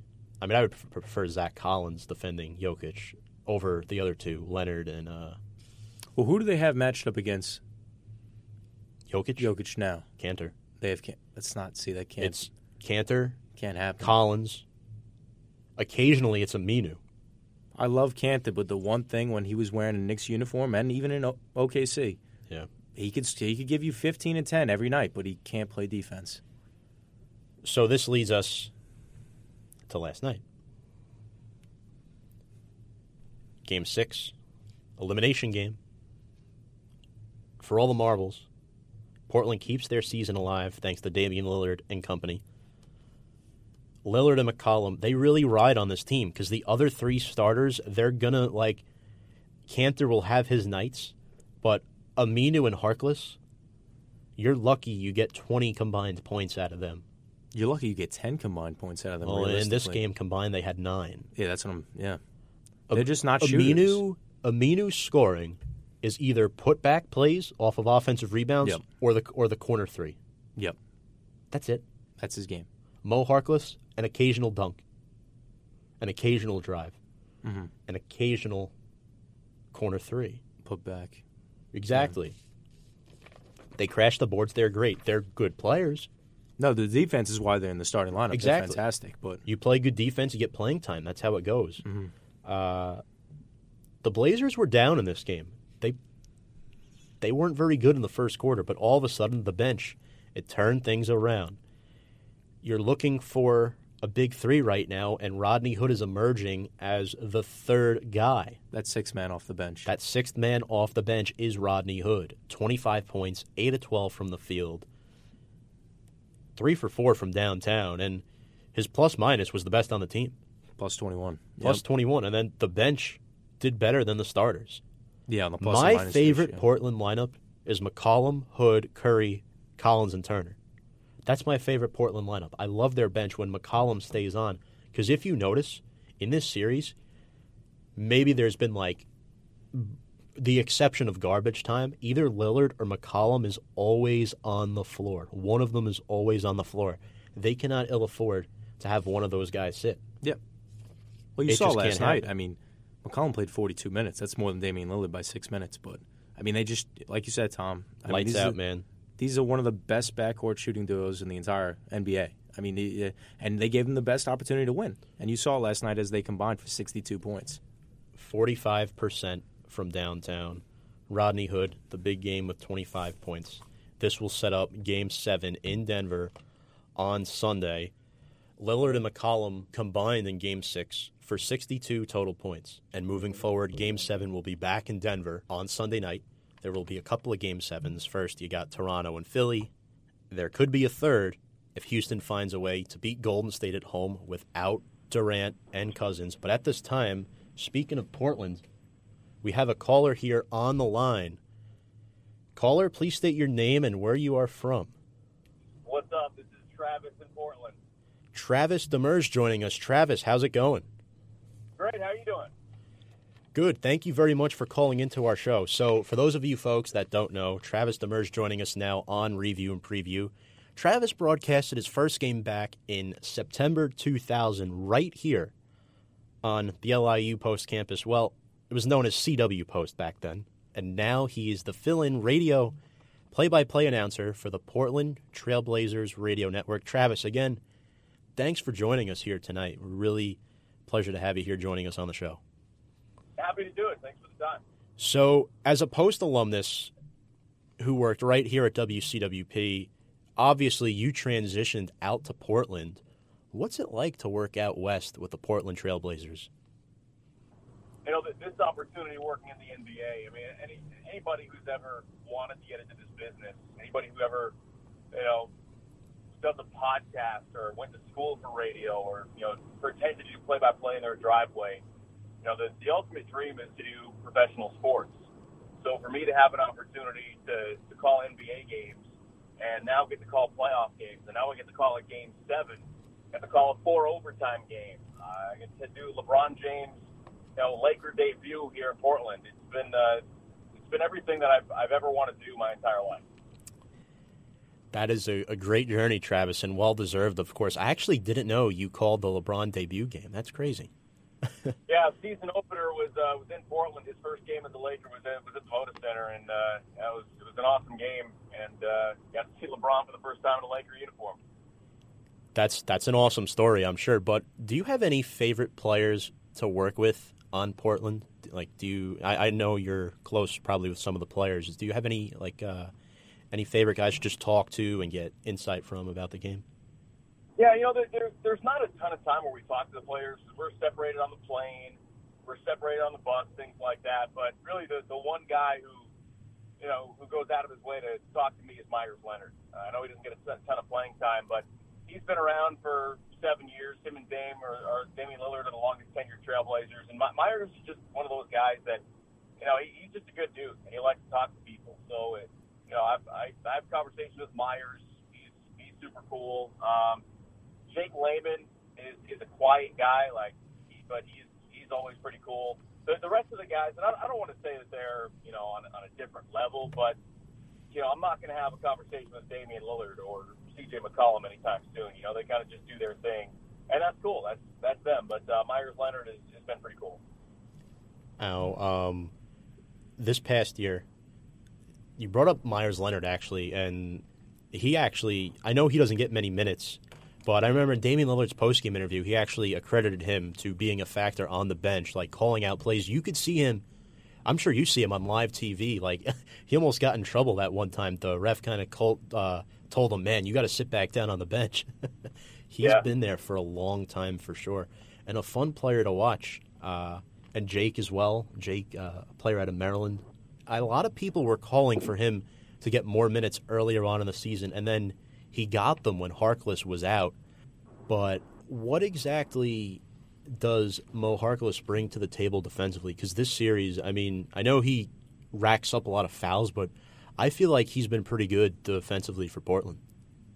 So he, he was really good in the series against Oklahoma City. I think around here he's a, he's a big hot button issue because you look at the numbers and they're just not there. I mean, he shot like 24% from three this season. His offensive numbers weren't there, and it, it took him a, a long time to heal from this surgery that he had, not this past March, but March of 2018. And that's when Jake Layman was getting starters minutes and he was starting. Uh, and then really after the All Star break, he played really well. Final 25 games of the season, he was terrific.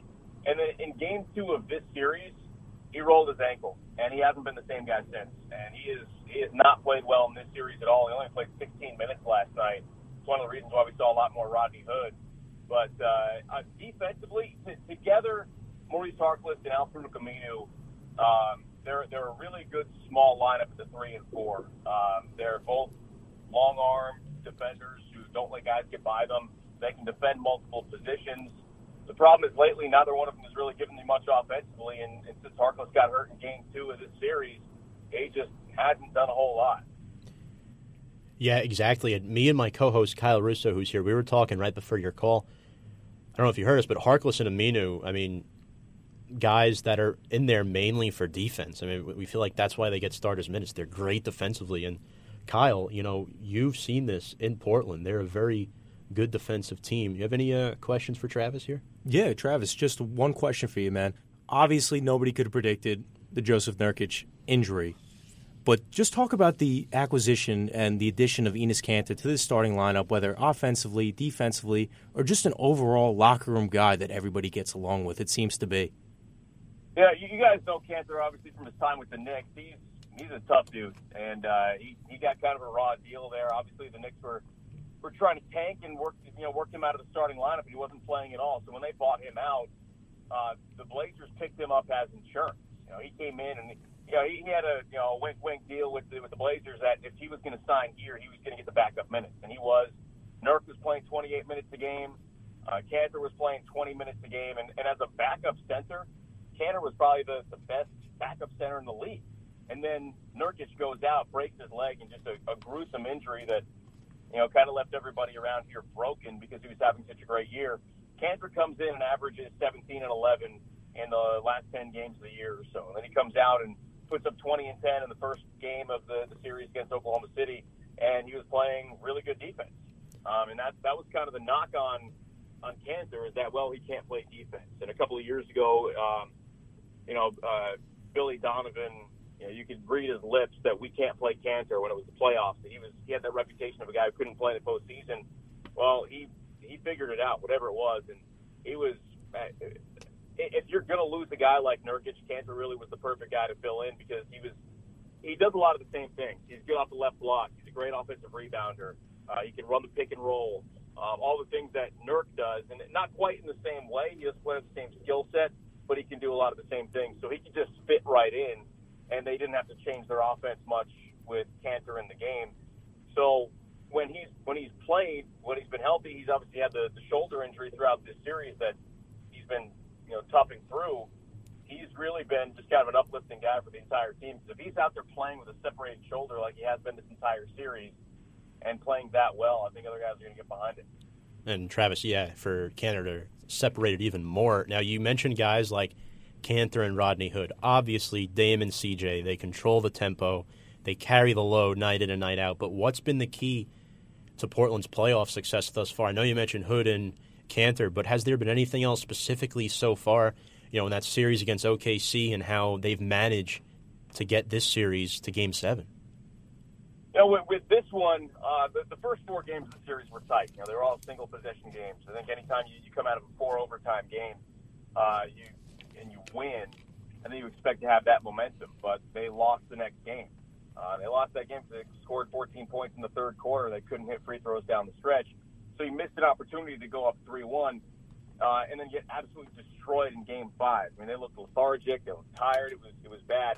Last night, Terry Stotts changed the lineup up a little bit, and instead of playing, you know, Harkless and Aminu big time minutes like we talked about, Zach Collins and uh, and Rodney Hood played big minutes. Collins played 29 minutes, Hood played 32, and the mismatch that they have with Hood on Jamal Murray, Murray can't defend him. So he was getting open look after open look, driving to the paint, backing him down, and continuing to get all these looks. He scored 25 last night, and the, the difference between having Hood on the floor and having Harkless on the floor is that with, with Hood, yeah, Harkless is a better defender, but defenses have to respect Hood a little bit more. So now you can't double team Damian Lillard like they had done for most of the series. So it opens him up for more looks. He had 17 in the fourth quarter or in the third quarter. Uh, CJ McCollum got hot in the fourth quarter. So Rodney Hood being able to hit shots opened things up for everybody else and just made the offense flow a lot better. So tomorrow in Game Seven, I'd expect to see more of the same. Those are all great points you brought up there, Travis. Now I know you talked about Collins as a big coming in off the bench and scoring big points. But transitioning to the next question, Jokic obviously he's a tough matchup for anybody. You know, Kanter has had had trouble. Leonard, I know he's been in there, sp- sprinkled in infrequently. He's had some trouble as well. He's not known for his defense really, but Zach Collins, a guy who I feel like he's trying to emerge into that role. What would you say is the biggest challenge about facing Denver? Is it guarding that paint against Nikola?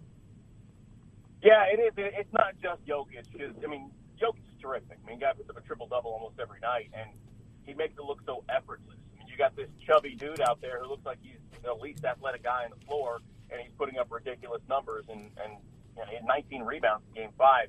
Uh, what, what they did in, in Game Five, and it didn't really work out so well, and one of the reasons why. So they they put Al Aminu on Jokic, and that was probably the best defensive matchup. But the problem with that is now you don't have anybody to defend Paul Millsap, and he had five of his first six shots, and he puts up 15 points in the first half, and Denver's up by 18 at, at halftime before you know it. So it's not just the fact that you have Jokic down low. You also have Paul Millsap who can do a number of different things. And then Jamal Murray has been terrific in this series. They have incredibly good defensive backcourt. Uh, after Game Three against San Antonio, they changed up the starting lineup and they they benched Will Barton and put Torrey Craig out there uh, for defensive reasons, and it, it's paid off. You know, they, he has been terrific defensively in this series on Lillard. The problem with Denver is that they're they're so deep, and they have a lot Very of guys true. who can do a number of different things. You know, what, what, Jamal Murray's not a great defender, so they take him off of Lillard and they put him on Maurice Harkless. Well, you, you can hide him there, but not when Rodney Hood's in the game. But with Gary Harris, um, Torrey Craig, even Malik Beasley in the backcourt, that is that is a really good defensive backcourt. There are just a lot of guys that can do a bunch of things really well. Yeah, and that seems like it's been a good recipe of success for them so far. Now, switching gears here, Travis, last couple questions before we let you go. Now, this past year, you got called up to fill in as the play by play announcer for Rip City Radio. As a kid coming from Post, growing up in Westchester, describe to us what went through your head when you found out that this is actually going to happen. Like, I'm right now, I'm the voice of the Portland Trailblazers. It's crazy. I mean, over over the summer. So last year I did one preseason game, and I kind of got a taste of it. I'm like, all right, I really want to do this. And over the summer, um, Brian Wheeler, the the regular play-by-play announcer, was having some health problems, and they're talking to me in July, saying, okay, we may or may not need you, so be ready to go to Vancouver for the preseason game in September against the Raptors. I'm thinking, okay, maybe it's going to happen. I finally got the official word like five days before that game, and you know, it's a preseason game. And then eventually they, tell me they need to do the entire preseason and some of the regular season until he's ready to go. And then it turned into the road games for the rest of the season. And it's, I mean, it, I can't explain it. I mean, it's, it's literally like a dream come true to, to be able to, to call a game with 20,000 fans behind you in an, in an NBA setting. And instead of doing prep for, you know, high school games or University of Portland games or, uh, you know, I do some minor league baseball stuff out here. Instead of, you know, having to read and learn about these guys, I'm prepping for Damian Lillard and LeBron James and Giannis Antetokounmpo and, you know, these superstars in the NBA. And just even doing my prep work, I'm just thinking to myself, this is, I never thought I was actually going to get this opportunity. It's been unbelievable. And we're very proud of you, Travis, for accomplishing that. Now, last two questions here. You also got the chance to call the quadruple overtime game last Friday night, a week ago tonight. That was the second longest NBA playoff game ever, I believe. Now, take us through those moments at the Moda, and what was it like to be a part of history? you know, part of it, I'm thinking, okay, there's going to be a big call here coming somewhere, and I don't want to screw it up because this is going to be, you know, something that goes down. People are going to listen to it for the next 20, 30 years, and I don't want to screw it up. And every time someone took a two possession lead in one of the overtimes, the other team came right back. The Blazers were down by four with like 30 seconds left in the third overtime. Dame got a straight line drive, then they get a turnover. He gets another straight line drive. They tie it. We go to a fourth overtime. And it just it felt like it was never going to end, but in the best way because it was such an exciting game that you know you, you don't want it to end because you know this night is probably never going to happen again. There were there were so many emotions in that game, so many big plays, so many big shots. I I'll never experience anything like that again. And finally, now Portland, what would it mean for this franchise to get back to the Western Conference Finals? It's been a while. It's been it's been a decade or two now, right? I think it's been over two decades. 19 years. 19 years. Yeah. I was still a pup last time that uh, the Blazers went to the conference finals. And in that game, I don't know if you guys remember this, but 2000 Western Conference Finals, Blazers Lakers in LA at Staples Center. Blazers have an 18 point fourth quarter lead, and they blow it. And the the, the famous alley oop dunk from Kobe to Shaq uh, in the, their first run to their, their their run to their first championship was in Game Seven to get them over the top to come back from down 18. And people in Portland will never forget that because they got knocked out in the first round the following year by the Blazers. They didn't win a playoff series of any kind for 14 years. So to to have this run this year with the injury to Jusuf Nurkic, when everybody thought all hope was lost, to have an opportunity to get back to the Western Conference Finals for the first time in two decades, And if you play Houston, you get home court advantage. If you play Golden State, Right, who yeah. knows what's going to happen with Kevin Durant? So I think people are, are really excited, but at the same time, you got to get through Game Seven first. And uh, on the road in Denver, where they're 34 and seven, that's going to be hard to do. You like Portland's odds? Uh, I'm not going to go on the air and call a game uh, for against. So I'll, I'll say I like Portland's odds. I just think it's, uh, it's going to be a close game. And Yeah. Whoever makes the fewest mistakes is going to end up winning. Well, Travis, we'll be pulling for them and we'll be pulling for you as well. Thank you very much for calling into our show tonight. I appreciate it, guys. Anytime. All right. Thank you very much. Have a good night, Travis. You too. That was Travis Demers, the play by play fill in radio announcer for the Portland Trailblazers radio network here on Review and Preview. On that note, we're going to step aside for a quick break. When we come back, we will talk about the Eastern Conference playoffs. And then, last few minutes of the show, we'll preview the NBA Draft Lottery. You're listening to Review and Preview here on The Wave, the sound of LIU. One, two, three, uh.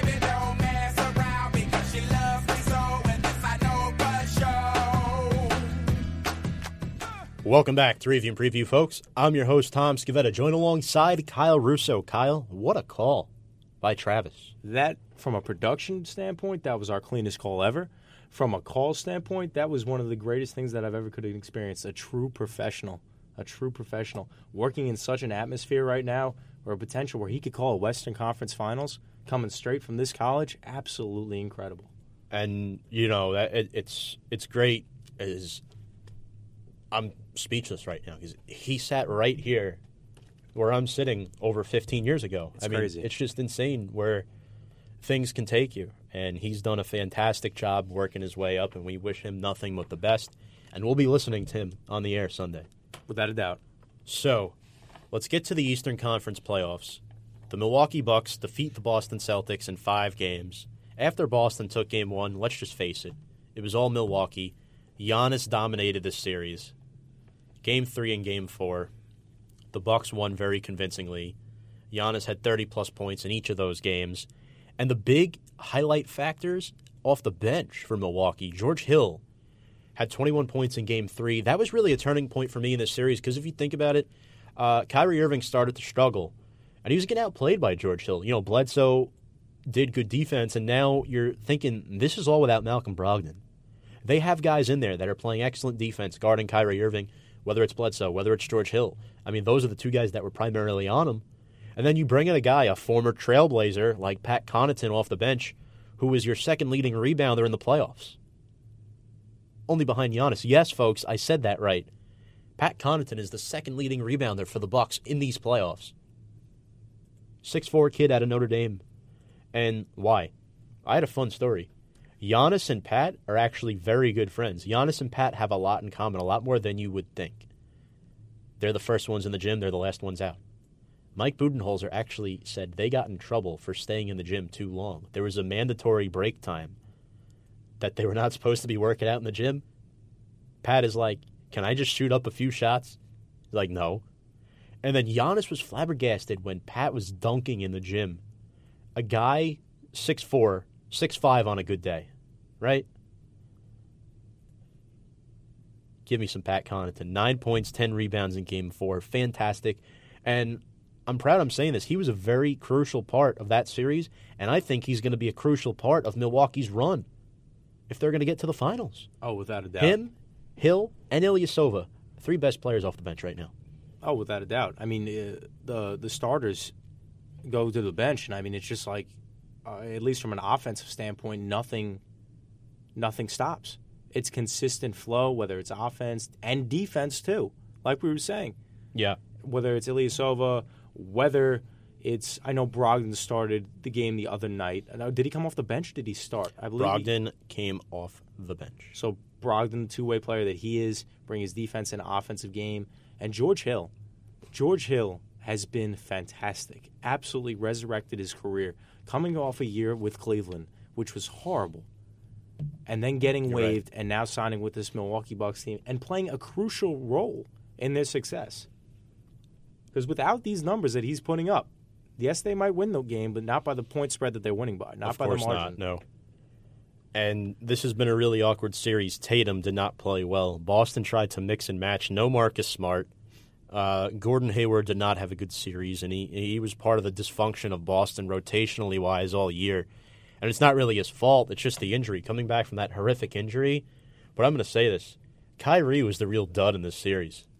Six of 21 from the field in an elimination game. Come on, man. I mean, they tried starting Aron Baynes. They got that desperate. I mean, not to say that Baynes is a bad player. He's a good role player, and he gets rebounds. He plays defense, the occasional putback. He could shoot, too. Mm-hmm.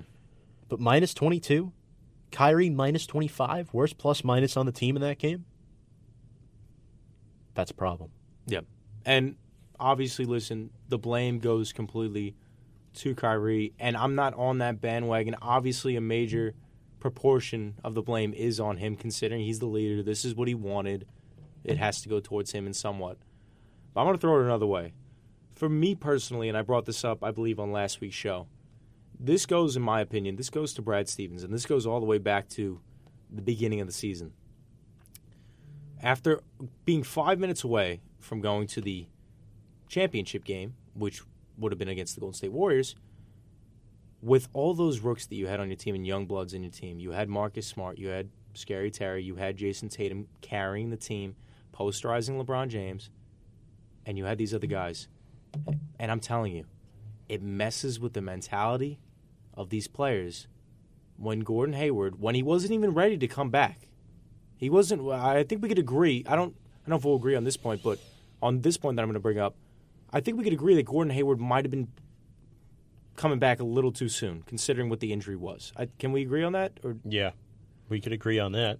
so, for me personally, I know the stardom that he has. I know the money that they are paying him, but you can't be taking away those minutes from these guys. You have to slowly work Gordon Hayward back up through the bench, not the sixth man, maybe the seventh But man. what do you expect? I didn't expect him to start. I His head coach was his coach in college. Danny Ainge but that doesn't make it. loves Gordon. You But that doesn't make it right, though. Hold on, hold on. That doesn't make it right. You see my point of view on this? You signed him to that to that large of a contract, brought him in as a free agent to sit on the bench. The injury can't be an excuse. well, uh, as gruesome as that was, and on, on top of the fact that they raced him back for no reason, in my opinion, because cons- considering what that Boston team did, and you also got to remember, also without Gordon Hayward, also without Kyrie Irving in that series against Cleveland, and they forced the game seven, five minutes away from a championship game with all these young guys. But Hayward was not the biggest problem in this playoffs. It was clearly Not in the Kyrie playoffs. Irving. Not in the playoffs. clearly Ky- Kyrie Irving. But uh, the coaching standpoint, I believe it, it it messed with a lot of players' head and didn't give them the right amount of minutes. The Bucks advanced to their first conference finals since 2001. Mm-hmm. An anonymous teammate, quote unquote, sa- states he's Kyrie. Hard to play with. It's all about him. I I think I know who that is. I can imagine who that is. Gordon Hayward. No. I I I think it might. uh, Well, it depends on how you take it. Do you take it as a negative? comment? Uh, because I took it as a negative. If it's from a negative, it could be. I'm thinking Terry Rozier if it's negative, especially be considering the way he carried at the point guard position, and he chose to stay with this team. You're right. It could be somebody in the him. backcourt. It could be Marcus Smart too. No, because Marcus Smart defended him last night after they lost. Uh, I'm thinking it's I. I'm just thinking, but you're saying it might not be if it's a negative way, Terry, but a positive way, it could be. I mean, I don't know. I at that point, yes. If it's Well, we know it's Gordon not Al Horford. It's not him. We know it's not Aron Baynes. Maybe Marcus Morris. Maybe. I mean, he seems. That's a wild card option as well. Yeah. Now, where does Kyrie go next? The Nets actually open up as favorites for Kyrie Irving. The Nets. I thought it was the Knicks. I think Now it's Knicks- Brooklyn. Now it's Brooklyn. It is Brooklyn, I don't. which I don't- makes no sense because they have they their point guard, They got two. Dinwiddie. Dinwiddie also, but uh, I, for a Brooklyn team, and I love Kyrie Irving, but that's with that mentality and his lack of leadership. Yeah. If he if he goes into that Brooklyn situation, he'll be put in an even worse situation than he was in Boston, Absolutely, absolutely. which would absolutely kill him as a player. I think. Yeah.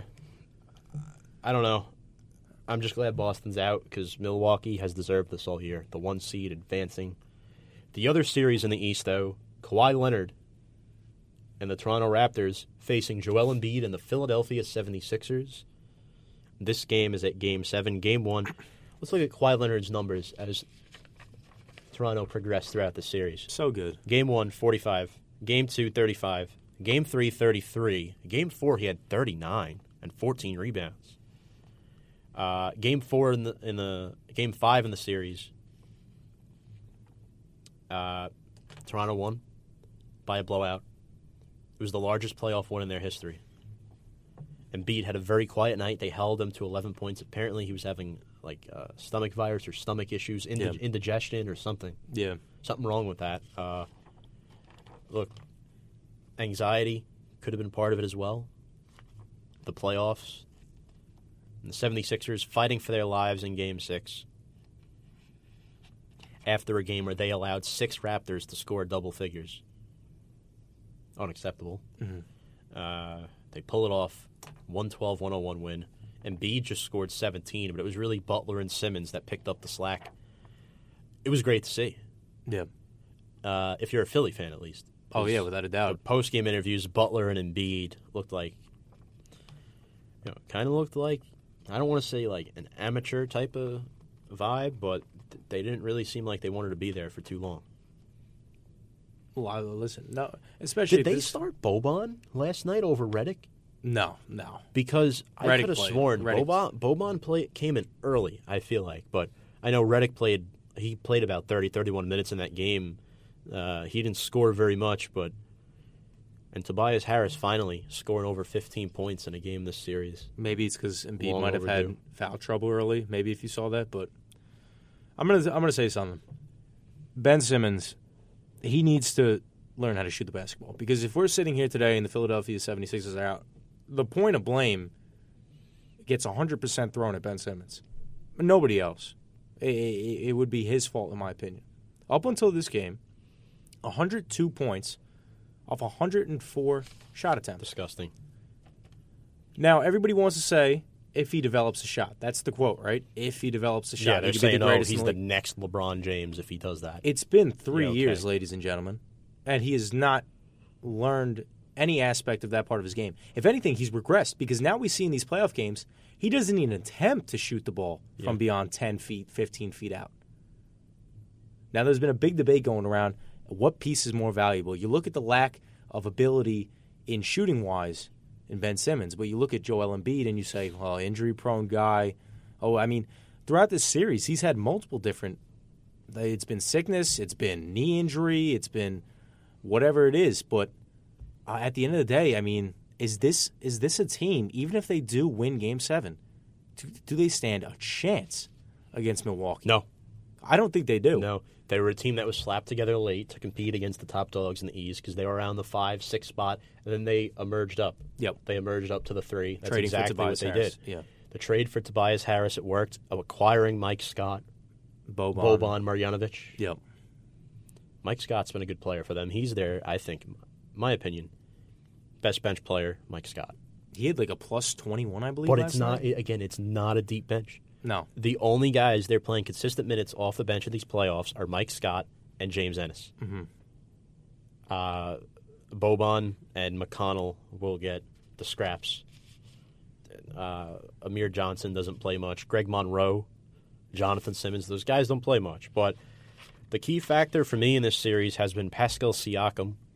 He's been fantastic. He's been shooting the ball around 50% in the series, 45, 50%. I mean, it's great to see. This guy might be the next star for the Toronto Raptors. He may be that number two guy mm-hmm. after Kawhi Leonard if he opts to stay, Yep. which I think he might have found a home up there because Toronto, it's kind of away from the media. They're good every year. I mean, this is the part They really scenario. Don't quiet. get attention. It's quiet. It's They just, don't get attention, I feel No. like, because they're a Canadian team. Yeah. And that's part of the reason why. I mean, Kawhi Leonard is a top five player. He's always going to get attention. I think he's top three, but yeah. I, I know you probably have Giannis in your top three. I don't. I, I don't personally, but Yeah. yeah.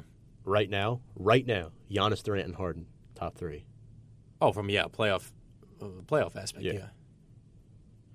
Um, it's just something that Kawhi needs to be good under pressure in this game seven. This really make makes it or breaks it for him. I think. I think they win this game, and with, Oh, yeah. with At potential home? ease. I think north? I don't think it's going to be any difficulty, in my opinion. But on that note, we are going to step aside for a final break of the evening. When we come back, we will talk about the NBA Draft Lottery. You're listening to Review and Preview here on liuwave.org.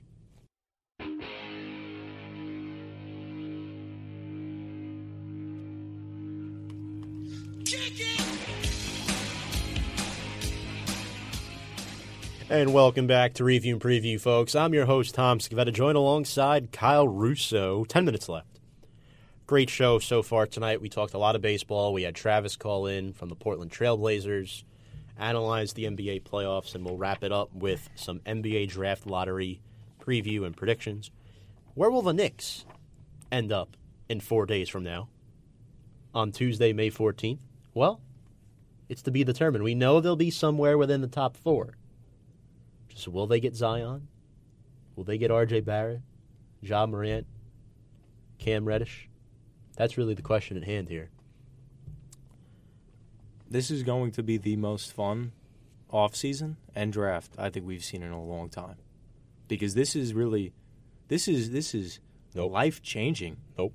But you don't think so? No, because Durant going hurt just gave the Knicks chances away from getting him. Because he's going to have a I'm bad ending. same. He's going to have a bad ending to the playoffs. And then, realistically, the Knicks need a point guard. If you drafted Knox and add Durant in addition to, I don't know, Mitchell Robinson, you got Dennis Smith. I mean, you can make the argument too. They're they're stacked at point guard and want to go with Smith or Listen, Tom, if if Durant is available and he wants to come play in the Garden, I mean, they'll move mountains for this man. Quick update. This just in this very minute. The Blazers and Nuggets, the scuffle with uh, Seth Curry and I think it was uh, Barton or Craig or somebody Yeah. in Denver uh, last night. Uh, both teams escape punishment. The NBA will not issue any fines or, or suspensions for the fourth quarter skirmish All right, in last night's Game Six. okay, that's good.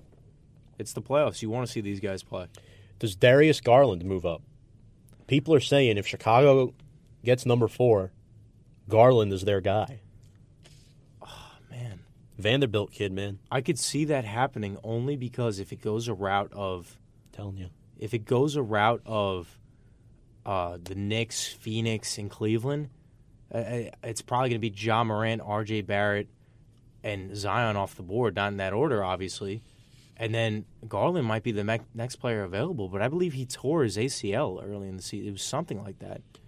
So that might that might be too big of a risk, especially knowing their point guard injury history and Derrick Rose. I, I don't know if I would do that personally, but It's an upgrade over Kris Dunn on paper. oh, without a doubt, without a doubt, Just saying. that's that's Ryan a, that's a big risk. That's a big risk, in my opinion. Um, look, you got to consider there's a big pool of talent. 233 players elected to declare for this NBA draft. It's one of the highest amounts there's ever been. Uh, an LIU kid actually declared as well. That's kind of funny. Um, but, you know, when you're looking at the top five, you got the three guys from Duke Zion, Reddish, Barrett, Ja Morant. Throw Garland in there. Jared Culver, Jarrett Culver from Texas Tech. maybe a Bol Bol, possibly potentially. Mm, I mean, he was one of the most dominant players in college basketball until he got hurt. very true. And you saw how far Oregon went without him, and then you think about it, how far could they have gotten with him? This is fair. And the draft lottery will be in Chicago Tuesday night. Make sure to tune into that, folks. And the NBA draft will be on June 20th at the Barclays Center, uh, down the road on the LIE in Brooklyn, New York. So- now, Before we get into it, real Sure. quick, just going to ask you a quick question: Who's getting this number one overall pick? Who's getting it? I know the top three teams got fourteen percent, so it's even. But who's getting it? I'm going to be positive and say the Knicks are going to get it. I want to be positive too, because that would be the biggest. Oh my god! Oh my goodness! That'd be. I think Zion wants to come here. I think it makes the most sense from a It media does. money standpoint. Exactly, because I mean, do you want to go to Phoenix in a front court that already has DeAndre Ay- Ayton and the spotlight won't fully be on you? Oh, yeah, It's a fair question, right? it is. Yeah. Think about that. Well, obviously, listen, it's not his Who do you choice. think? You think the Knicks will get it? I think the with Knicks the will with get the with the Knicks luck though, I mean, But something's telling me, man. Something's telling me LeBron leaves Cleveland and Zion is going to be the savior. Something, something's in my gut is telling me that. I don't know what it is, but I, I hope it doesn't happen. you know that's an excellent hot take right there. I hope it doesn't happen. Well, happen. we'll know by next week. I think where Zion's going because I think he's going number one. That's just my take. oh, without a doubt. Um, all right, so three local players quick. First off, Jalen Pickett. We're going over the three top New York players to declare. Jalen Pickett out of Siena College, three hours up north, well, two and a half from my house, up in Albany, New York, on Loudonville Road, the Siena Saints. Jalen Pickett, a guard, averaged nearly 16 points a game, six and a half assists, a freshman. Fantastic in the MAAC this year. I mean, he's fun to watch. Mm-hmm. Jalen Pickett was really good. And then, of course, your boy, Justin Wright Foreman, a oh. senior out of Hofstra. Justin Wright Foreman. Last 11 games of the season, Hofstra's the second leading scorer in the nation at 31 and a half points. I believe he finished off his career at Hofstra second overall on the all-time scoring list for Hofstra. He's just he's something else. You man. think he goes in the first round? definitely not the first, but I hope he gets taken in the second round. And it'd be really special if he gets taken by a team by like Brooklyn or the Knicks. there's, any, there's no Hofstra guys in the NBA No, there uh there was one guy. I forgot what his name was. a while back. It was oh 90s, 80s. Last guy on this ago. list, Shamorie Ponds at a St. John's. Really, the only notable Johnny you note right now is Mo Harkless for the Trailblazers. Uh, Ponds, a junior, averaged not, uh, just under 20 points a game, shot 45% from the field. I think he could go late first round. We'll see. Uh, it might be smart for some of these players to come back before they head into this draft. But on that note, we'd like to thank everybody for our show for tuning in tonight here on Review and Preview on liuwave.org. Tune in next week where we recap the draft lottery, more NBA playoffs, MLB news, and much more. On behalf of Kyle Russo, and the technical operations were also done tonight by Kyle Russo. Thank you very much, Kyle. No problem. I'm your host, Tom Scavetta. You've been listening to Review and Preview here on The Wave, the sound of LIU. Good night, everyone.